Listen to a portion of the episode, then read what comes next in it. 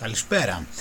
Σου θυμάσαι μήπως κάποια περίπτωση που να έχει τύχει στο παρελθόν όταν ήσουν μικρός ή όταν ήσουν μικρή που να χρειάστηκε να θέλεις κάτι να κάνεις ε, και ο μπαμπάς μεν να σε αφήνει ή η μαμά να σε, μη σε αφήνει ή και το ανάποδο ε, και τότε ας πούμε σε αυτή την περίπτωση εσύ μπορεί να πήγαινες και να ε, μιλούσες με τη μαμά που ήταν αυτή λέμε τώρα θεωρητικά που σου επέτρεπε και συμφωνούσατε να το κάνεις αυτό που θέλεις να κάνεις και όμως να μην μαθευτεί στον μπαμπά. Ε, καταλαβαίνεις λοιπόν τώρα ότι αυτό που έκανες, αν το έκανες σε αυτή την περίπτωση, είναι μια μορφή α, συνωμοσίας.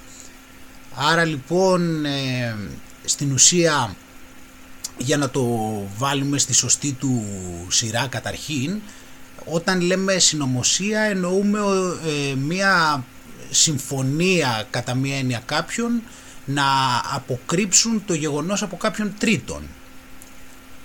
Οπότε καταλαβαίνουμε μέσα και από αυτό το παράδειγμα νομίζω ότι το να γίνει μία συνωμοσία δεν είναι κάτι ανύπαρκτο στην ανθρώπινη φύση ή τουλάχιστον στον τρόπο που ζούμε εμείς. Φαντάσου τώρα λοιπόν ότι εγώ σου αναφέρθηκα σε ένα πολύ μικρή σημασία γεγονός που θα ήταν, ξέρω εγώ, το αν θα πήγαινες εσύ να κοιμηθείς το βράδυ στη φίλη σου, ξέρω εγώ, ή θα. Αν, ε, τι να σου πω τώρα, τέλος πάντων, δεν ξέρω τι. Ε, φαντάσου τώρα λοιπόν όταν ε, υπάρχουν ζητήματα πολύ μεγαλύτερης σημασίας. Δηλαδή, ας πούμε, παίζονται κάποια χρήματα ή αν ας πούμε όταν ε, έχει να κάνει με την εξουσία ή όταν έχει να κάνει ξέρω εγώ με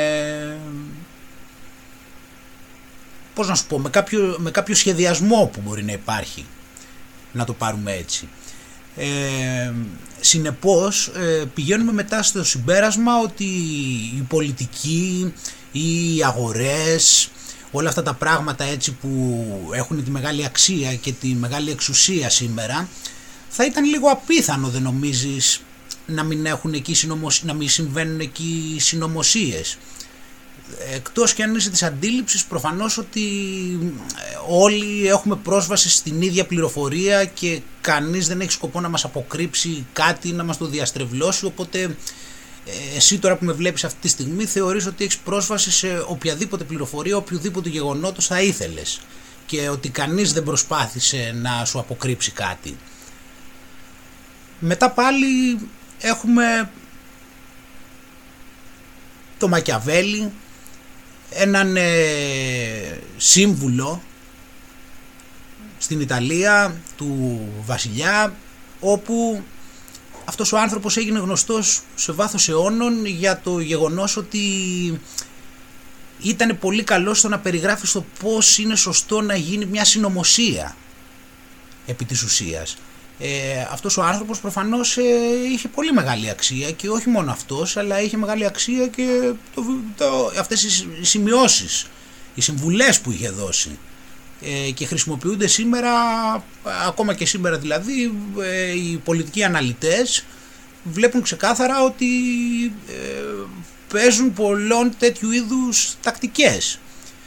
μετά υπάρχει ένα άλλο βιβλίο, κάτσε να δεις λίγο να στο δείξω πιθανότητα και να το ξέρεις ε, είναι, δεν έχει πολλά χρόνια που έχει βγει. Αυτό βασικά τώρα ξέρεις ήθελα να στο είχα και έτοιμο αλλά κάτσε να δούμε λίγο. Το 48 Laws of Power του Robert Greene.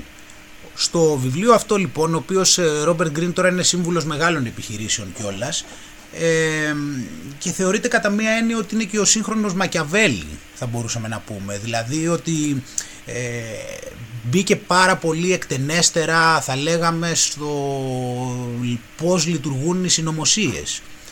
Και για να το κάνει και όλο αυτό χρησιμοποιεί αμέτρητα ιστορικά γεγονότα από συνωμοσίες έτσι. Γι' αυτό και είναι και 48 νόμοι της δύναμης της ισχύως Δηλαδή αυτό είναι διότι ε, έχει διαφορετικές μεθόδους. Έχει μπει δηλαδή πολύ πιο εκτενώς από τον ε, Μακιαβέλη. Μετά πάλι ε, θα μπορούσα λίγο να το πάω και λίγο παραπέρα λίγο το θέμα κατά μία έννοια, να πηγαίναμε ας πούμε στον... Ε, για να δούμε εδώ...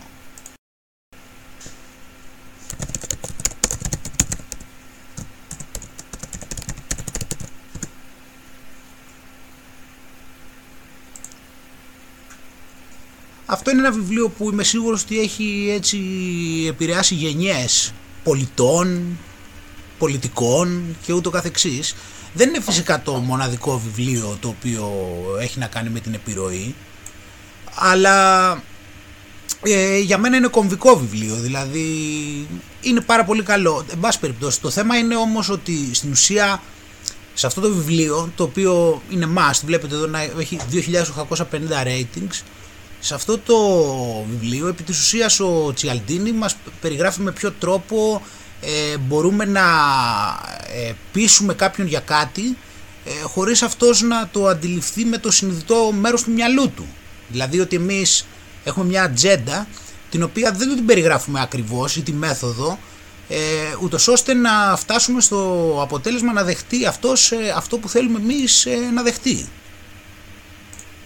Τώρα ξανά ήρθαμε εδώ πέρα, οπότε βλέπουμε λοιπόν ότι το να μιλάμε για συνωμοσία, αυτό που λέμε συνωμοσία δεν είναι απλά ότι είναι κάτι άσχετο, ε, αλλά επί της ουσίας κατά μία έννοια και με τον Τζιαλντίνη τώρα που είδα δηλαδή ναι μεν μπορεί να μην είναι μεταξύ ε, δύο προσώπων να αποκρύψουν κάτι σε τρίτον αλλά στην ουσία ε, ε εξυπηρετείται μια ατζέντα πίσω από τις ε, προθέσεις, από τις διαθέσεις, τις προθέσεις της πράξης εν πάση περιπτώσει οι οποίες είναι φανερές.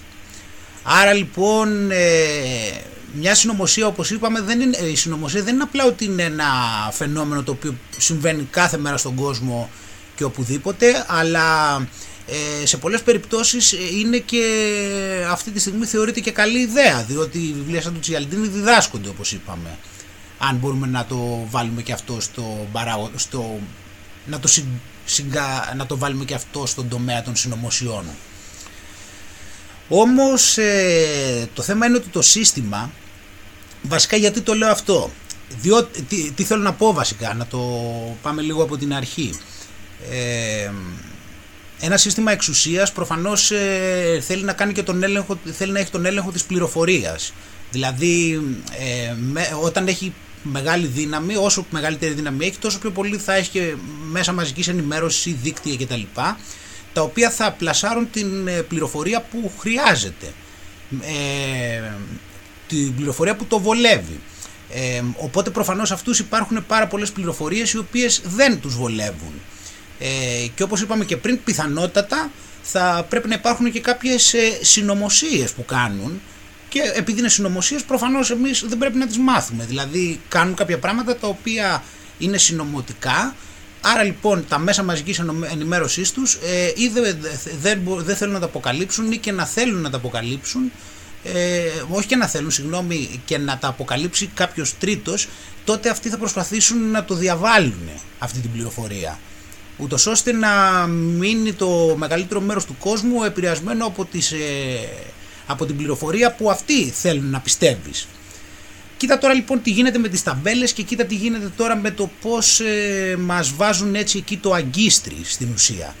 Έχει πάει τώρα λοιπόν αυτή και έχουν δώσει μια αρνητική χρειά στη λέξη συνωμοσία. Δηλαδή έχουν πάει και έχουν οποιαδήποτε ιδέα η οποία είναι εκτός των ε, ζητημάτων που θέλουν αυτοί να πληροφορηθείς έχουν πάει και την έχουν ονομάσει συνωμοσία η οποία είναι ε, έχει αρνητική χρειά. Δηλαδή στην ουσία όταν, λένε, όταν ε, αυτοί λένε τη λέξη συνωμοσία στην ουσία θέλουν να εννοήσουν ότι είναι κάτι το οποίο είναι ένα φανταστικό σενάριο. Γι' αυτό το λένε ότι είναι θεωρίες συνωμοσίας, ότι είναι σενάρια συνωμοσίας, ότι είναι συνωμοσιολογία. Όμως ε, όπως είπαμε πριν είναι δύσκολο πιστεύω οι περισσότεροι από εμάς να αμφισβητήσουμε τώρα που έχουμε καταλάβει τι πάει να πει συνωμοσία να αμφισβητήσουμε ότι δεν συμβαίνουν συνωμοσίες. Άρα λοιπόν αυτό σημαίνει ότι το να ασχολείται κάποιος με συνωμοσίες είναι μια φυσική συνέπεια της παρατήρησης της πραγματικότητας. Δηλαδή τι είναι λογικό και αναμενόμενο να, να κάνει ένας άνθρωπος, να δέχεται μόνο αυτά τα πράγματα που του λένε ή να είναι καχύποπτος ότι μπορεί να υπάρχουν και κάποιες συνωμοσίες. Και μετά μέσα στη ζωή του, όταν θα, του, θα έχει δει κάποια πράγματα να συμβαίνουν ας πούμε και θα έχει αρχίσει να σκέφτεται ότι κάποια πράγματα δεν είναι έτσι όπως μας τα λένε και ότι ίσως συμβαίνει κάτι άλλο. Ε, ποιο είναι το κακό δηλαδή μετά το να πει κάποιος ότι ασχολείται με συνωμοσίες. Οπότε μετά πού καταλήγουμε λοιπόν; Καταλήγουμε στο συμπέρασμα ότι ο σκοπός ποιος είναι; Ο σκοπός είναι να ερευνήσουμε ποια είναι η αλήθεια. Άρα λοιπόν το πρόβλημα με μια πληροφορία και με αν έχει συμβεί ένα γεγονός ή όχι δεν είναι το κατά πόσο αυτό έχει συμβεί ξεκάθαρα ή έχει γίνει κάποια συνωμοσία Άρα αυτό που έχει σημασία είναι το κατά πόσο έχουμε κάποια στοιχεία ή ενδείξεις ή οτιδήποτε άλλο ότι έχει συμβεί αυτό το γεγονός. Επαναλαμβάνω λοιπόν ότι το να μελετάς κάτι το οποίο είναι συνωμοσία είναι μια φυσική συνέπεια της έρευνας ενός, ε, φιλ, ε, ενός ανθρώπου ο οποίος αναζητά νέες πληροφορίες για να καταλάβει καλύτερα την πραγματικότητα. Άρα λοιπόν σε αυτή την περίπτωση καταλαβαίνουμε ότι η έννοια συνωμοσία τελικά ποιο είναι το προ... για ποιο λόγο έχει αρνητική χρειά λοιπόν και την πουλάνε σαν μια αρνητική ταμπέλα διότι η συνωμοσία όπως καταλαβαίνεις πολύ εύκολα είναι κάτι που κάνουν και εσύ δεν θέλουν να το μάθεις κατάλαβες τι γίνεται; Οπότε εσύ θέλουν να μην ασχολείσαι με συνωμοσίες. Δηλαδή δεν θέλουν να ερευνάς τυχόν πράγματα που έχουν κάνει αυτοί, τυχόν κινήσεις που έχουν κάνει και δεν θέλουν εσύ να τις ξέρεις. Δεν είναι φυσικό φαινόμενο. Αυτό δεν είναι φυσική συνέπεια. Δηλαδή από σένα τι θέλουν, να συνομωτήσουν και μετά να το μάθεις; Προφανώς αυτοί θέλουν να συνομωτήσουν και εσύ να μην το μάθεις. Άρα λοιπόν όταν βρίσκεται κάποιος και πάει να τους αποκαλύψει υπάρχουν αυτοί οι οποίοι τους υποστηρίζουν οι οποίοι βγάζουν την, ε, βάζουν την αρνητική ταμπέλα και λένε αυτό είναι συνωμοσίες. Ναι, φυσικά είναι συνωμοσιολογία. Ναι, ποιο είναι το πρόβλημα με το να είναι συνωμοσιολογία; Ναι, είναι συνωμοσιολογία. Το πρόβλημά σου λοιπόν είναι το, το αν έχεις στοιχεία για κάτι που έχει συμβεί ή για το αν είναι συνωμοσία. Για να καταλάβω.